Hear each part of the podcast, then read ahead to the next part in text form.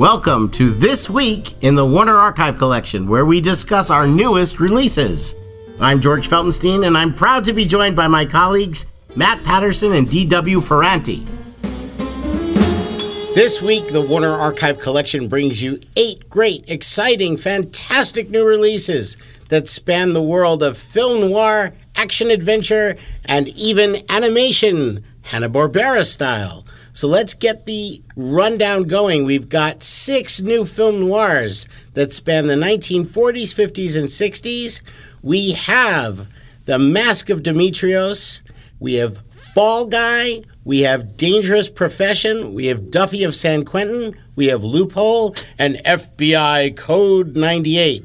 Those six film noirs get added to the Warner Archive collection for their DVD premiere this week. But wait, there's more. That's right. We have who? Who's swinging through the trees? Who's coming through the forest? It ain't Tarzan. Who is oh it? Oh no, it's Bomba the Jungle Boy. Bomba Kamba, the Jungle Boy. Was that his last name? Bomba Kamba. Yeah. Bomba the Jungle Boy starring Johnny Sheffield in six exciting monogram adventures on one thrilling DVD set. Three DVDs, six movies, two movies apiece. Bomba the Jungle Boy making his DVD debut. His bombastic DVD debut. His bombastic DVD debut. And last but certainly not least, the Roman holidays are here again. Yes, as the Hanna-Barbera animated series set in Roman times makes its DVD debut on a double disc set. So let's get the party started with our favorite henchmen, Peter Lorre and Sidney Greenstreet, finally arriving in The Mask of Dimitrios, a long awaited Warner Archive gem. Mask of Dimitrios. George, uh, would you consider me wrong in saying perhaps one of the most requested titles in the library? Without question, one of the top 10 most requested titles. A film we couldn't bring you until now because of the work that was required in making it look and sound great. And it finally does.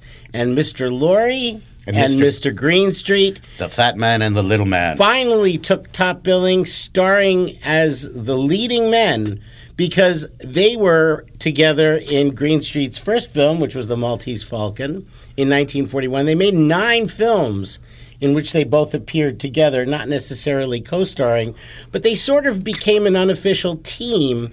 And with the arrival of The Mask of Dimitrios in 1944, the studio did not feel the need to have a romantic lead. Instead, Their presence alone was enough to guarantee box office, and it is to the credit of the people running the studio named of Warner at the time that they were solidly behind these two great character actors carrying films. Now, Now- Matt and Dan, here's an important question. When we think film noir, we think gumshoes, we think femme fatales, we think dark alleys in in an American city, but this is not your typical setup, and yet it is And at the same is. time. So explain. I would just like to point out, first of all, it's World War II. Leading men are off to war, right? So they've got these character actors together. Don't be so mean to Zachary Scott. He's very, very good actor, and he's particularly very good this in is this his film. debut. I'm just saying. No, no, this wasn't a slight on him, but this Piercingly is like, handsome Zachary Scott. Mildred piercingly handsome. Look, now please tell me that was a setup because that was just too good. Anyway, A- anyway, Matthew, I'm sorry. Go no, ahead. no, it's. It, but, I know what you're saying. Uh, but uh, this is they took their non-American actors, but this is all shot on the Warner lot. It's it's very recognizably Warnerville, but they made it look European. They made it look dark. They shot it with all the same techniques because it is an American movie. Well, it's also you know it's Jean Negulesco who Right. who is one of the people that that very much l- created the chiaroscuro template for noir. Now, about Chiaro. nine months ago, we celebrated two Negulesco films that were part of our noir offerings The Conspirators, Three Strangers. Three Strangers. So that's actually three, correct me. Yeah. We, th- those three came out at the same time. Nobody Lives Forever, Three Strangers, and The Conspirators. And Lorre and Greenstreet were not only in The Conspirators, but really took center stage along with Geraldine Fitzgerald and Three Strangers. Now, when we put those out, particularly Three Strangers, that's when everybody was clamoring for Dimitrios. And Negulesco and his talent was something that we spoke about at length. For those of you who didn't listen to that podcast, you might want to go back and listen to it. But Somewhere in your queue. John Negulesco had a background as an artist, and he then got his training as a second unit director at various studios. Eventually, came to Warner Brothers to direct short subjects, and this was his first feature film Oh. at Warner Brothers as a director, Mask of Dimitrios, which is really amazing. There's not a thing wrong with this film. No. And then further to that, most of the short subjects he directed, not all, but most of them were musical shorts Ha. and fluffy musical shorts. So there, there Not an ounce of fluff on this film. There's one or two that he made prior to the Mask of Dimitrios. One specifically with Dane Clark that had a criminal theme that kind of give indications of where he was going. But what an auspicious feature film debut! And uh, he had, I think, probably four more years at Warner Brothers, directing Jane Wyman in Johnny Belinda, for which she won the Academy Award as Best Actress. And then he spent over a decade at 20th Century Fox with an occasional loan out to MGM. But his Warner years and Warner training first in shorts, and then, of course, with these wonderful noirs and other dramas that he directed, really built a solid career that has earned him. He's kind of one of those forgotten directors because he's not thought of like John Huston or Michael Curtiz or the, the really you know magnificent Warner directors that people think about. But I think among cineasts We- and cinephiles, Yeah. he The has film- a well-established. The films that you guys mentioned, there's clearly his hand is clear in these films and shaping them. I just wanted to touch very briefly this new print that we have really shows off the photography because the older one that was showing on TV before uh, I got a chance to look at that and it was awful. It was it, it had color.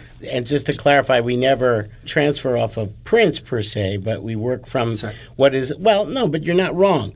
We work from a fine grained master positive, which is a kind of print, but it's not a print that's made for projection. It's a second generation element made off the camera negative on a fine grained stock that is better for this is what's used to create a dupe negative from which release prints are made.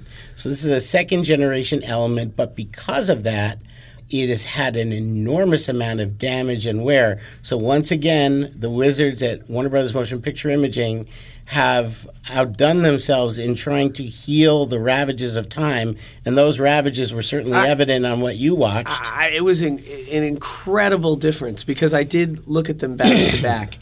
I don't normally get a chance to do that, but in this instance, it was very like night and nightier. I just thought briefly, technical background. George could speak to how it occurs that a black and white print on video can appear to have color. well, the color moire patterns Yeah. can happen on various Well, different levels. This one had like red and blue stripes. Well, that also could have been the disc that you were viewing because you know a screener disc can often introduce color that's not. Well, it was it was like a cast. It had a color cast. too, yeah, but it was uh, but especially an old analog master, That's one what- inch, that's what one I inch saw. analog masters. You know, they looked great on Laserdisc in the '80s, but you don't want to put them on a DVD in the OOs or the teens, as we're now in the teens, Yes, I guess. I guess we since are. it's 2013. Yeah, we gotta get- 12s was a teen too, I guess. Right? well uh, the tween years. yeah. Yeah, we're out of the tweens and into We're the out of the tweens and into the teens. So, with that, The Mask of Demetrios arrives on DVD. And I do want to mention the leading lady of this movie, who became one of the first ladies of television and then became somewhat forgotten. And that is Faye Emerson, who is the femme fatale She- yes. in Nobody Lives Forever, Yes. who snorkels uh, John Garfield out of his money. I was going to use another word that I can't use No, I like snorkels. but uh, as opposed to Smurfles. But um, Faye Emerson was married at the time this movie was released to the son of uh, one of the sons of FDR. Uh, Elliott Roosevelt, and that was her second husband. And uh, she left Hollywood soon after her initial bevy of Warner Brothers appearances and headed to the New York stage and eventually to live television in New York and became one of the first hostesses of network programming and then eventually married Skitch Henderson, the conductor. But she's very, very beautiful, fine actress, and a lot of people wonder why she didn't have more of a screen career. And she became more involved in New York live television in the 50s Right. and then retired. But uh, she's terrific in this film. Everybody's, Everybody's terrific, terrific in this film. There's, the, I mean, it's, this is just Zachary Scott is great making his debut. It's full of great character actors, not just Lorre and Greenstreet. It's got a great story. Yeah, let's- based let's on a novel by Eric Ambler, in which basically a a Dutch mystery writer. 1938 in Istanbul talks to a police inspector after a body is found dead. It's the notorious criminal Dimitrios Makropoulos, and the mystery writer becomes intrigued by the life of Dimitrios Uh, obsessed. obsessed and sets about tracking down the story behind Dimitrios, which of course leads him into a dark place, as well as making the acquaintance of the inestimable Mr. Peterson. And so The Dark Place gives us that film noir quality and the Warner Brothers film noir quality that only this creative team could It's muster. a bit third manny because he's you know like plot wise and, and also the European locales, and then it's got a little bit of Citizen Kane in terms of Lots of flashbacks. with the flashbacks. Lots of flashbacks. So let's move from Burbank to Poverty Row as we go to Monogram Pictures in the 1947 film Fall Guy, Speaking of flashbacks, which is based on a novel by Cornell Woolrich. uh, one of the founding scribes of film noir. yes, and the novel was called Cocaine. Yes, But the, the, Short story or novel? it was, It's uh, a I believe it's a story. story, Okay. not a, you know, I want to track down that, and I, I normally I try to do this stuff before the podcast. Uh, full admission, I was not able to get the full background on cocaine because watching the film Fall Guy Right. and It's a- trying it's to a recreate drug. right, he's under the influence of a powerful narcotic, which means he passes out. but it's really But it's the story's called cocaine, so I just got to Well, read that story. There, You know, it, it's Yes. probably aspirin. But in, in any event, uh, the leading man in this film is Clifford Penn, which was actually a moniker that actor Leo Penn, father of Sean Penn and Chris Penn and Michael Penn, uh, Leo and you can see it in his face. Yes, as Clifford Penn, he's the leading man in this film, and uh, he's terrific. Fall Guy is not related to the Lee Majors television series, just so that you don't get all confused here. And but it's a so super noir and is the first film produced by a very young man who later went on to produce several Oscar-winning motion pictures, Walter Mirisch. The co-star, co-leading man of Fall Guy is the great character actor Robert Armstrong, and the only Wasn't he in a monkey It movie? was a bit of a monkey movie. The only false note about Armstrong's performance in Fall Guy is the film gives his age as 35. Uh, Shocking, by the way. He plays a police detective buddy. Now, just the simple setup. Brother-in-law. Oh, brother-in-law. He was his buddy. It was. Basically, we've got a guy who wakes up after a bender and he's covered in blood. Yeah, it's a blackout murder movie. I mean, and and probably one of the very first of with this setup, if not the first. Without question. Yeah. And, in And- a situation not of his own making, so that makes it very But you know, and, and when we get into these poverty row noirs, these setups are what drive the whole movie. Everything is very simple. Everything is you know very few sets, but the the inherent drama here is what wakes happened. up right. He wakes up, bloody knife covered in blood, picked up by the police, escapes, tries to recreate what And- happened, and, and- then then we recreate what happened in segments, which includes waking up and finding a body in a closet. And what's important about this film is this is not a film that's been on television in decades. This is a film that's been significantly unavailable and out of view legitimately. And then it was shown in a film festival last year where Walter Mirisch appeared introducing the movie, which was Oh, yeah, yeah. really quite wonderful for him. And uh, it was a little throwaway movie in his mind, but in our mind, it's a big, interesting monogram noir. How can you resist it? So, Fall Guy is movie number two. Staying in the 1940s, we move on to RKO. Bail bondsman.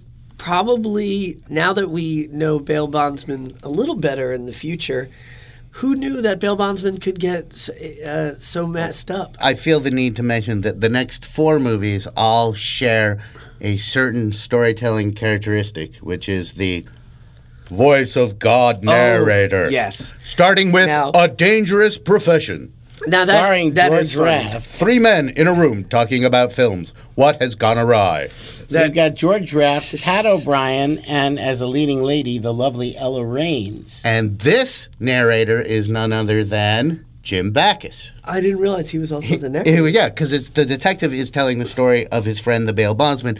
I loved Dangerous Profession. Dangerous Profession is a terrific movie, and it's directed by Ted Tetzlaff, who directed The Window, which is one of our best-selling Warner Archive oh, another noirs. terrific film and another terrific noir. And, and Jim Back is here. If you're only familiar with him from Gilligan's Island, And shame on you if that's true. but I suspect that there are a lot of people. It's he's not doing Thurston Howell here. He's a tough guy. Nor is it the Jim Backus that you know from Rebel Without a Cause. Or the Jim Backus that you know from Mr. Magoo. Needless to say, Jim Backus had a great career.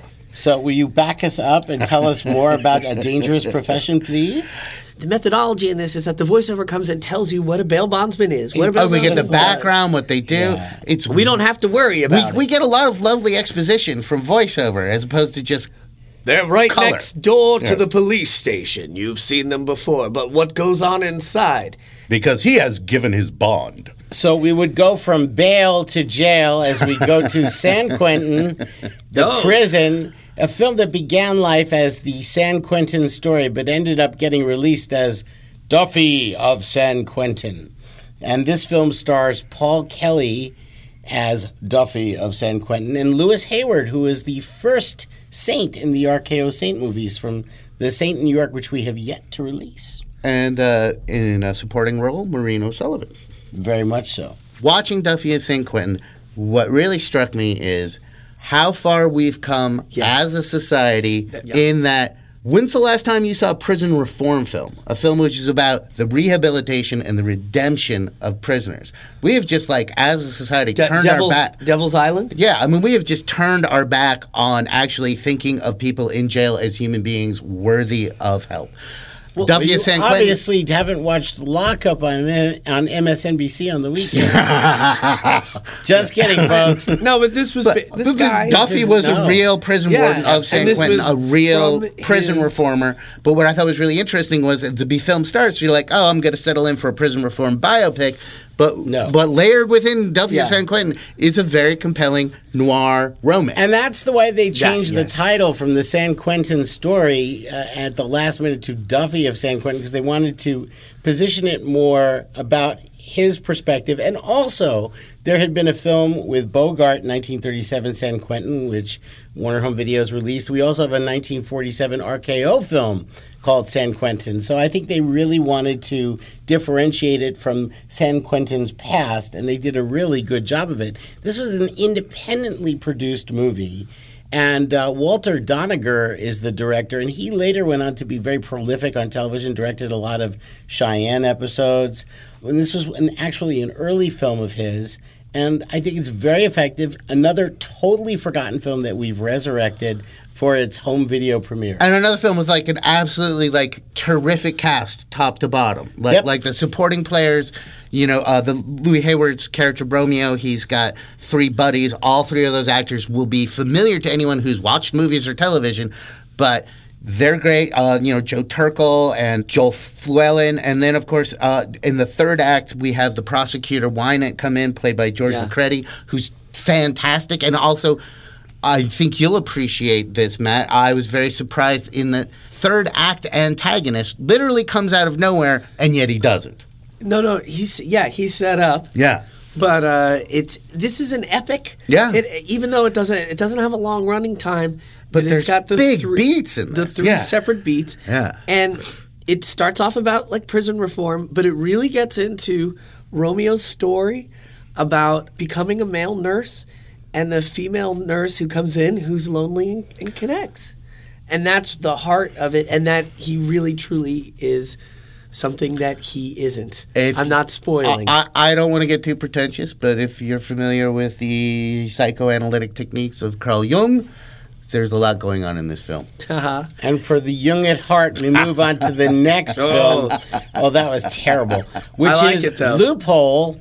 And this is uh, directed by Harold Schuster, who started his career at Fox directing Jane Withers' kiddie movies And uh, this is about as far away from that as you can get. And I love this film.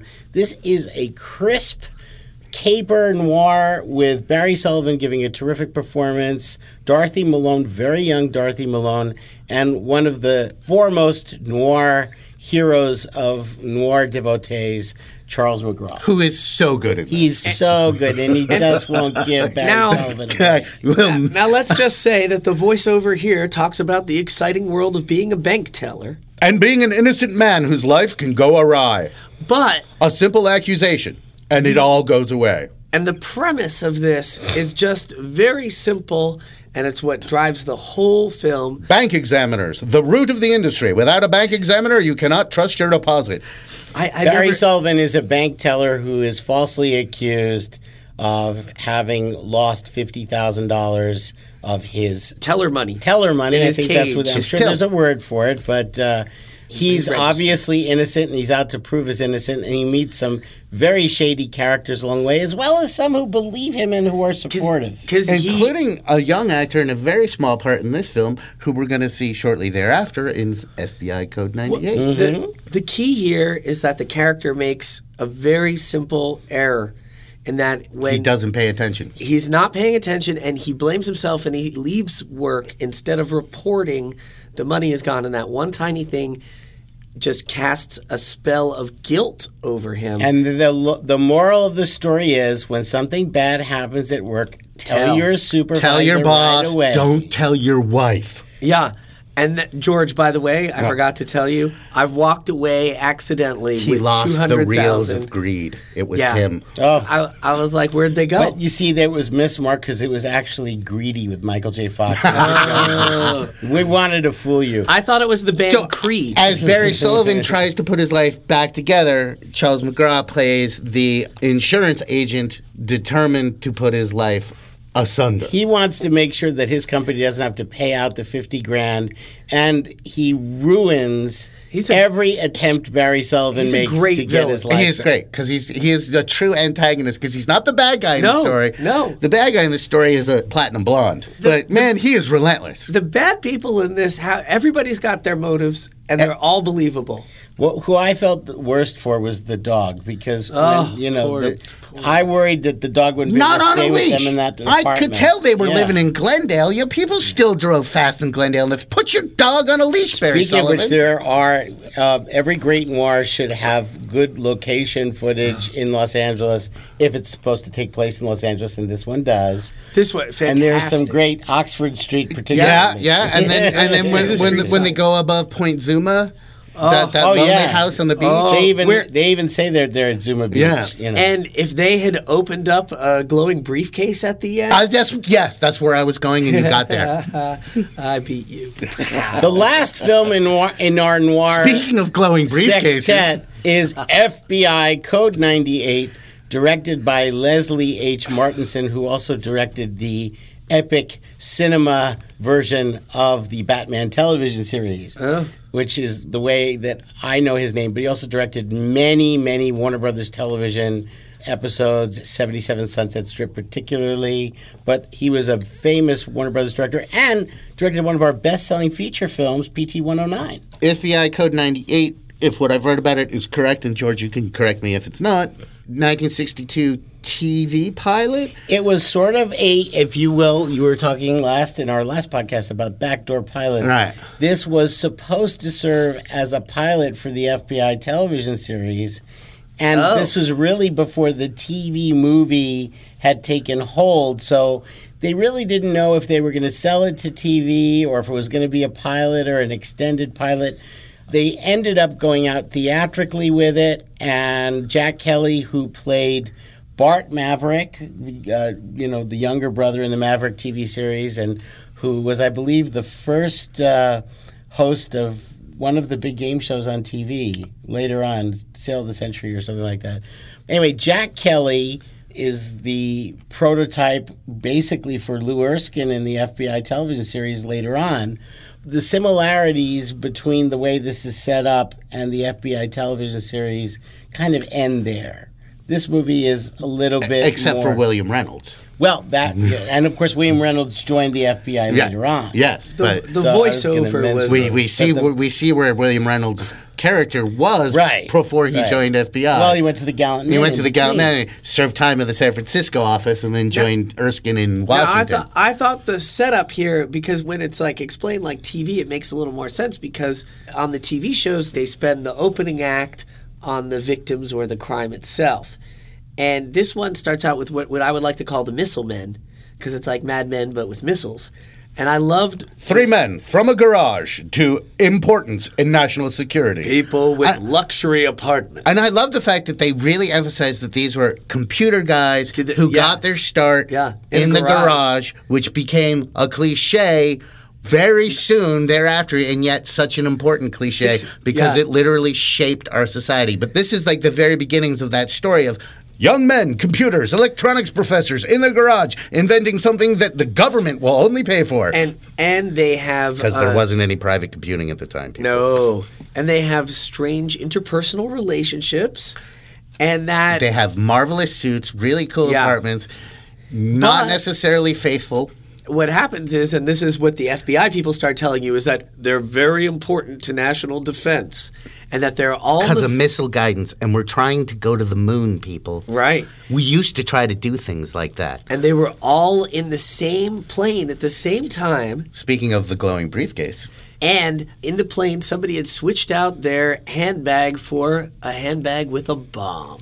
Now, this film was was made uh, in black and white as opposed to the FBI television series, which was in in, In color. uh, but this film was also widescreen, and Yes. it's very rarely seen. So this new master really shows off the widescreen aspect ratio in impeccable quality. And film music enthusiasts will note that Max Steiner scored the film, and yet it was all created from house music, meaning Yeah. pieces that Max Steiner had, Had written for other Warner Brothers films that were cobbled together. We had another film in January that we released, Code 2, Well- uh, which had MGM stock music in it. This is all Warner Brothers stock music written by Steiner and a couple of other cues by other people. But it gives it that big budget feel. And that's what's so cool about the film is you don't feel like you're watching a low budget It's movie. also the It's voice slick. of William Woodson.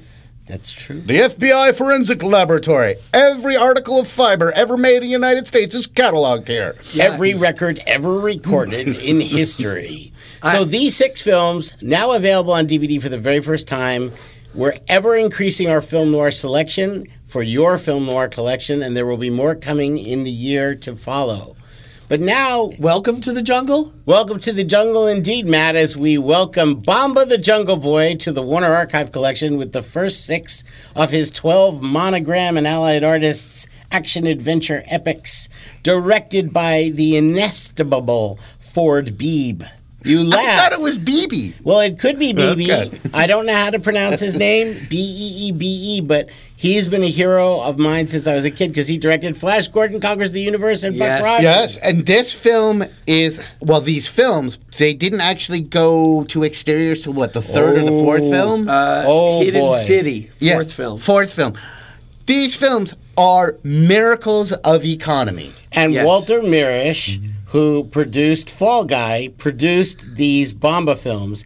And in his recently published autobiography, he goes into his tenure at Monogram and Allied Artists at length and talks about making the Bomba movies and how it really built his career. Well, it, he's clearly a genius because all you have to do is watch the first two of these films and note how they're constructed and how it works. But briefly, let's give uh, some quick background on to Bomba the Yeah, Jungle Boy. Dan- Please tell us about the Wait. character himself and where did he come from? Yeah. Bomba the Jungle Boy was a creation of the infamous or famous Stratemeyer Syndicate, who brought you such immortal characters as the Hardy Boys and Nancy Drew. Tom Swift. And as Edgar Rice Burroughs' immortal creation Tarzan was capturing international imagination, Stratemeyer Syndicate said, "Hey, we need a boy Jungle King," Yeah. and they came up with Bomba. And how better to cast a movie version than with Johnny Sheffield, who had played boy to Johnny Weissmuller's Tarzan in the MGM and RKO iterations of the Tarzan series on screen. I think I talk like him for rest of podcast, Dan. Speaking of Johnny Sheffield and the MGM Tarzans, was really sort of refreshing and fun about the Bomba films is even though this is in a 1950s Eisenhower era America, there is a bit of that free spirited, sly on entendre Oh, yeah. sexiness. We all know why the girls want to hang around Bomba, and we all we also know why Bomba has no intention of going to civilization. And the first No. girl is Peggy Ann Garner, who had been a child star at 20th Century Fox. She was in A Tree Grows in Brooklyn, most memorably, other films like Nob Hill.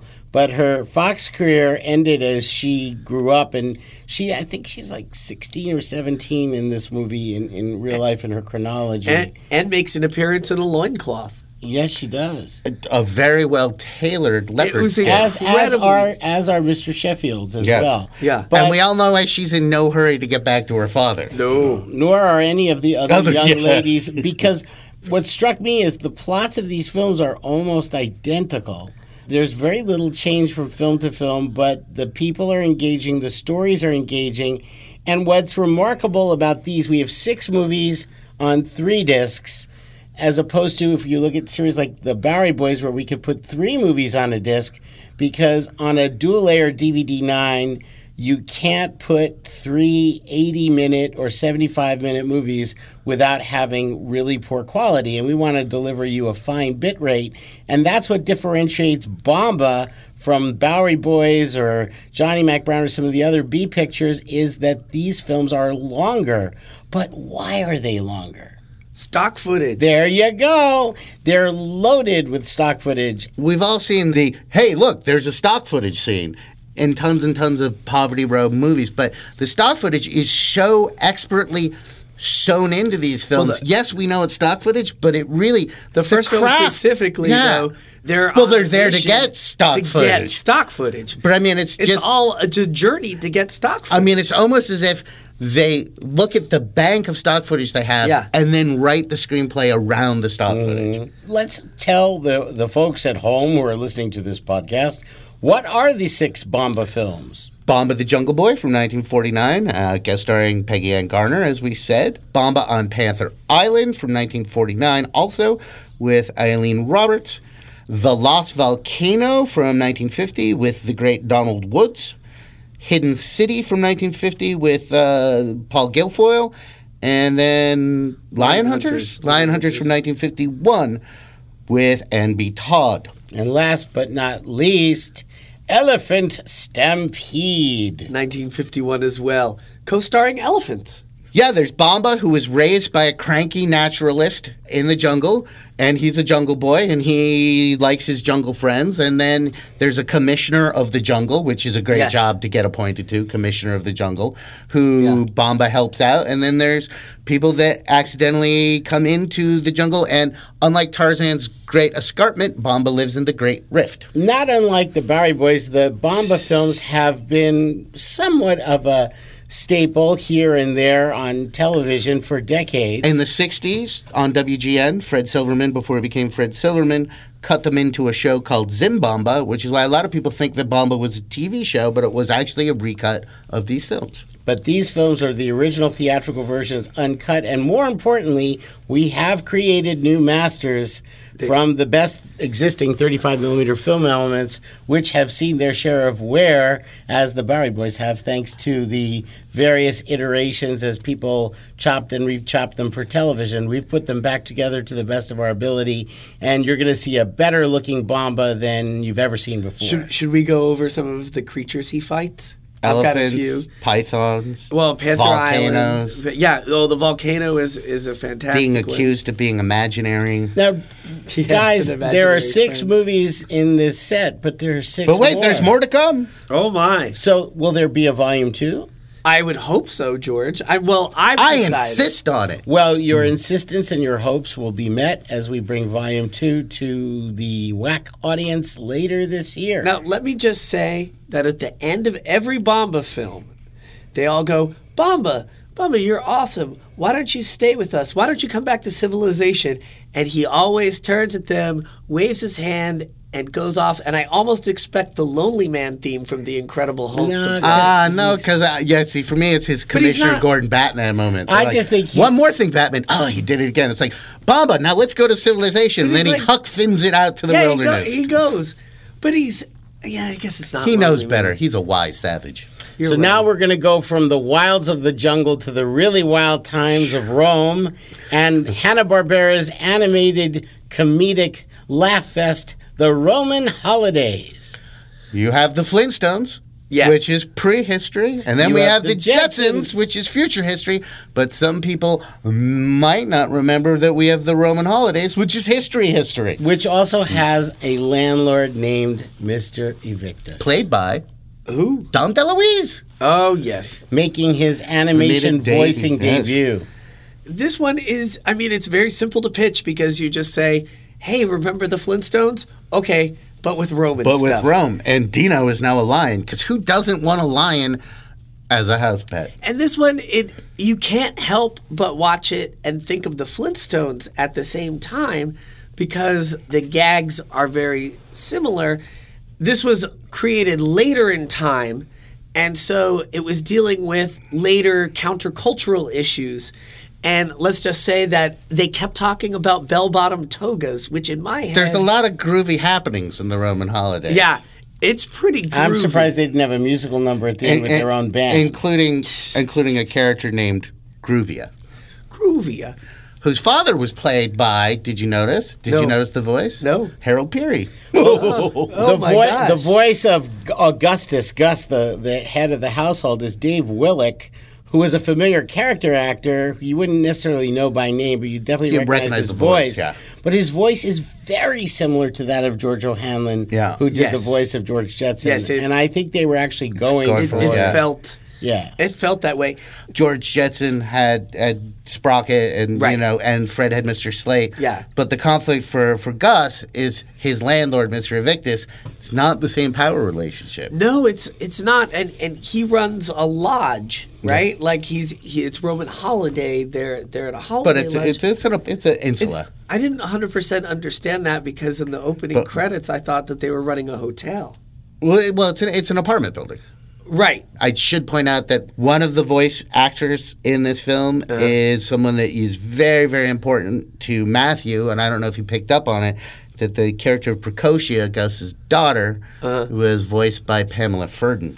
Wow. And just for that, From- we're, we're all going to say Shazam fame. we're all going to say Beckett. Beckett. She was actually the, the Lucy Van Pelt voice in a boy Mm-hmm. named Charlie Brown, uh, and appeared on every sitcom known to mankind in the early 70s. And But Shazam is why she has whack favoritism in our hallowed portals. because of so Beckett. Daws Butler a- does the voice of the lion, by the way. Just In case For you you were Daws. all the all the fine talents of Hanna Barbera are in full display, and this is a two disc set uh, with the complete series now available on DVD for the first time. And it wouldn't be a Warner Archive Collection podcast of note unless there was a note from you to these gentlemen, letting them know, letting all of us know what your thoughts are. And therefore, we have not one, not two, not three, but four fantastic communiques of great import to share with you at this time. So, oh, here with they that, come. The mailman was just here. oh my goodness. I'm Here, gonna take- listen. it's I'm opening the mail truly. sack, Oh, here they come. on a double decker bus. and those Wow. are my receipts. I'm going to put Yeah, them those back. are- Dan, you One, had a few two, things. three, four. What could it be? Why? Why? It's not four. It's five. There's an extra letter in there. well, the Should we- choice for fun is Should five. we read some of these next time? I think we should read them all now. Let's go. All right, let's, let's, do go. It. Let's do it. Open the No, envelope. no wonder why we were rushing through Roman holiday. This one is on a piece of A4. Dear Whack, I take Crayolas in hand to say I am a longtime listener of the podcast and a first time writer. I'm one of a few but dedicated Albert Lewin enthusiasts. Is that Lewin? Yes. Mm-hmm. Okay. I'm proud owner of Saadia from Whack, along with the picture of Dorian Gray. Private Affairs of Bel Ami appears to be available from WB in France. Is there any chance we will get a Region 1 release on either Whack or Warner Brothers proper? We have no rights. Sorry. Thanks for your time and keep up the Yeah. good fight. David in Philadelphia. Thank you, David. All right, next we've got Travis in Texas. Travis used tape of some kind to keep this shut, so it's difficult for me to open. Thanks, Travis. Dan's going to open that one while I open another one from Jimmy in Alabama. All right. We'll get back to that one. Thank you, Dan. Oh my God. This one is full on crayon in green. Crayon is the theme because the one I just opened is crayon as well, and because I opened it, Okay, I'll you get read to it read it. And don't forget, there are 64 brilliant colors in that big Binney and Smith box. So I am writing you this letter in in answer to your many requests and my attempt at impersonating a resident of a funny farm. Well, his handwriting's too good. Yeah, much too good. First, thanks for continuing to release Alice. Just got season three in the mail. You are welcome. First request for her release is the lost movie Marilyn Miller made, His Majesty's the Majesty's last Love. movie. Oh, yeah, it looks like I say I'm reading it directly, but you're correct. You released Sunny and Sally, which I have. Do you have this one too?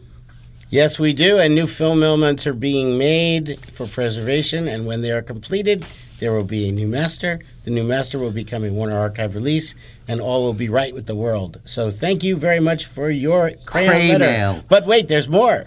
Also, are you releasing the spin-off of Dukes of Hazzard, Enos? Now, the answer is we hope yes. We're not sure if we can get all of our ducks in line to make that happen, but we're looking into it. But anybody who loves Marilyn Miller and Enos is a true Yeah. whack person. That- I and was we salute you you. Yes, Very yes. We got to send him a, a, a junior whacker badge. Thank you, as as Jimmy from them. Saraland, Alabama. Thank you, Jimmy. I have a letter from Travis from Whitesboro, Texas, and it includes a crayon card that Oh. says to Warner Archive crew, and I'm opening it Oh up. Oh my god! Oh my lord! They're caricatures of some of our favorite actors. Okay, It we're says- gonna have to take a it's picture. it's a fourth anniversary No, birthday he card. Drew a picture of Allen Jenkins. Allen Jenkins in the center. specifically for you, Dan. Travis, uh, you've got Edward Robinson, Bette Davis, Humphrey Bogart, Jimmy Cagney, and in the center, in the center, Allen Jenkins. This is the best birthday and card let us ever. also say that this artwork is very impressive. yes, Can- we are going to can- scan this Travis, and put this up done- with your permission. Travis. Yes, yes. Worthy of her. Can I just say that I saw an article recently that said, and with cult, uh, like cult favorite, Cult favorite Allen Jenkins. I think that's only you, Dan. Yeah, I know. He's created I, I've, cult. Yes, and it's well overdue. as, and here's as these officers here's- officer dribbled in. and here is Travis's missive in pen, but it's okay because he did that in crayon. and he put it on loose leaf paper, so there's a cool factor to that also. Warner Archive podcast. Hey guys, just wanted to drop another note to share this card I made commemorating Wax's fourth birthday. Hope you get a kick out of it. We sure did. These are all the stars I like to see more of, especially Allen Jenkins. Ah, and then there's a smiley face. Dan's heart is melting. Anywhere, here's to many more years of success to the Warner Archive. I think you guys have the luckiest jobs in the world. Travis, P.S.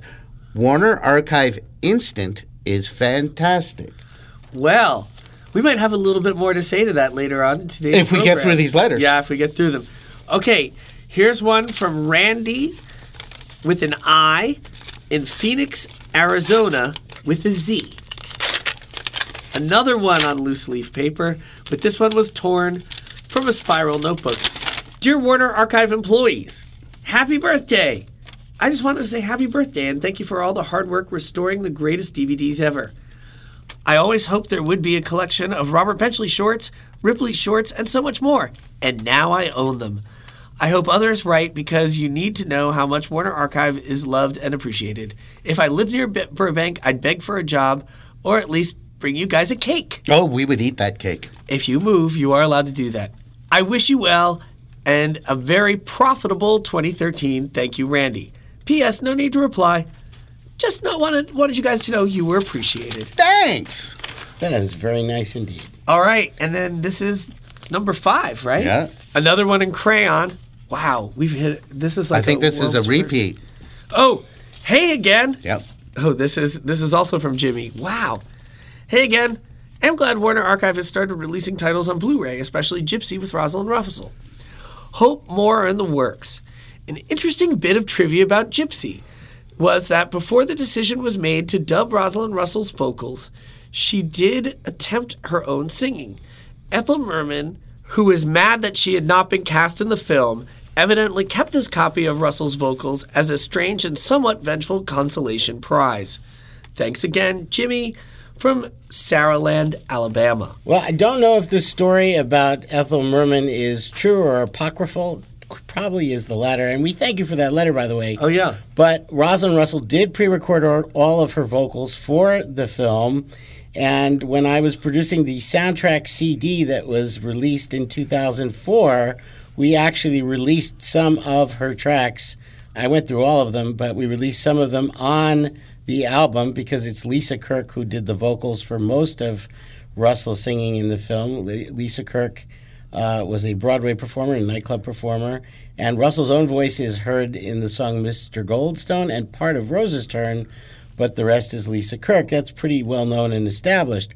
But for the soundtrack album, we actually included some of Miss Russell's own recordings for the world to hear. So whether or not they were in Ethel Merman's closet, I don't know. But that soundtrack CD is out there. If you folks are interested, go get it. well, that's pretty cool. And now I just wanted to to address Warner Archive Instant just a little bit and just say that the service, uh, anybody basically who's listening to this podcast is somebody who's a fan of film.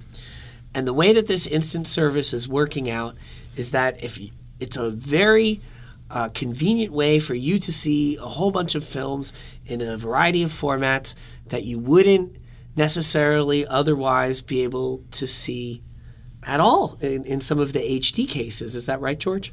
Yes, there are a lot of films on Warner Archive Instant that are streaming in high definition that have not been available in true high definition form in any format or any broadcast. There have been some upconverted SD television airings and whatnot, but this is true HD 1080p and you'll also get to see some films that have never been released on DVD or even on home video and television episodes like 77 Sunset Strip and Hawaiian Eye and even Jericho. So we really welcome you to try out our new streaming service. Go to instant.warnerarchive.com and just as time goes on, we're going to be talking a little bit more about it. Yes, we'll be layering in shout outs to various things like our showcase thing. Mm-hmm, For instance, mm-hmm. there's a uh, one of the showcases, which are sort of like a, a program film festival for your living room. Is Incendiary Cinema, which has one of my favorite films, which is Storm Warning. Which all oh, I need yeah. to tell you people is it's Ronald Reagan versus the Ku Klux Klan, and Doris Day's in it, and it really is a terrific film. Let's also remind people that the Warner Archive Instant streaming service is available on the web, right. and also streaming is HD Roku. Roku only right Roku now. only right now, but we will be adding other apps and other devices for streaming purposes as the service grows. And as the service grows, so will our releases of DVDs and Blu-rays. Yeah. Our commitment to releases on disc is ever growing, ever popular, ever vibrant, and this new business just adds to our cachet. It's it's like you know because if you're a disc buyer, this is a supplemental service for you. So let's just shout out some URLs quickly. For the discs, you can go to shop.warnerarchive.com. Yes. For Warner Archive Instant, you can go to instant.warnerarchive.com.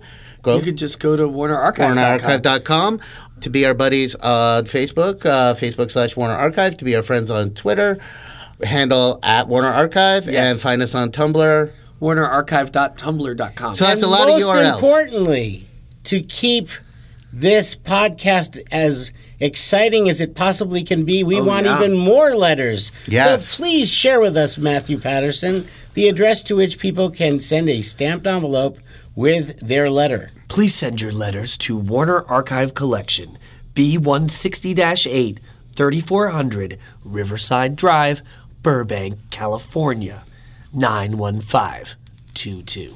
We hope you've enjoyed our new releases this week. Six new film noir releases Bomba the Jungle Boy Collection Volume 1 and The Roman Holidays, the complete animated series, all now available at shop.warnerarchive.com. And we thank you for listening to this podcast and hope you'll tune in for the next one. I am George Feltenstein. I'm Hacky Patterson. Me Bomba. Thanks for listening and be sure to tune in for the next Warner Archive Collection podcast.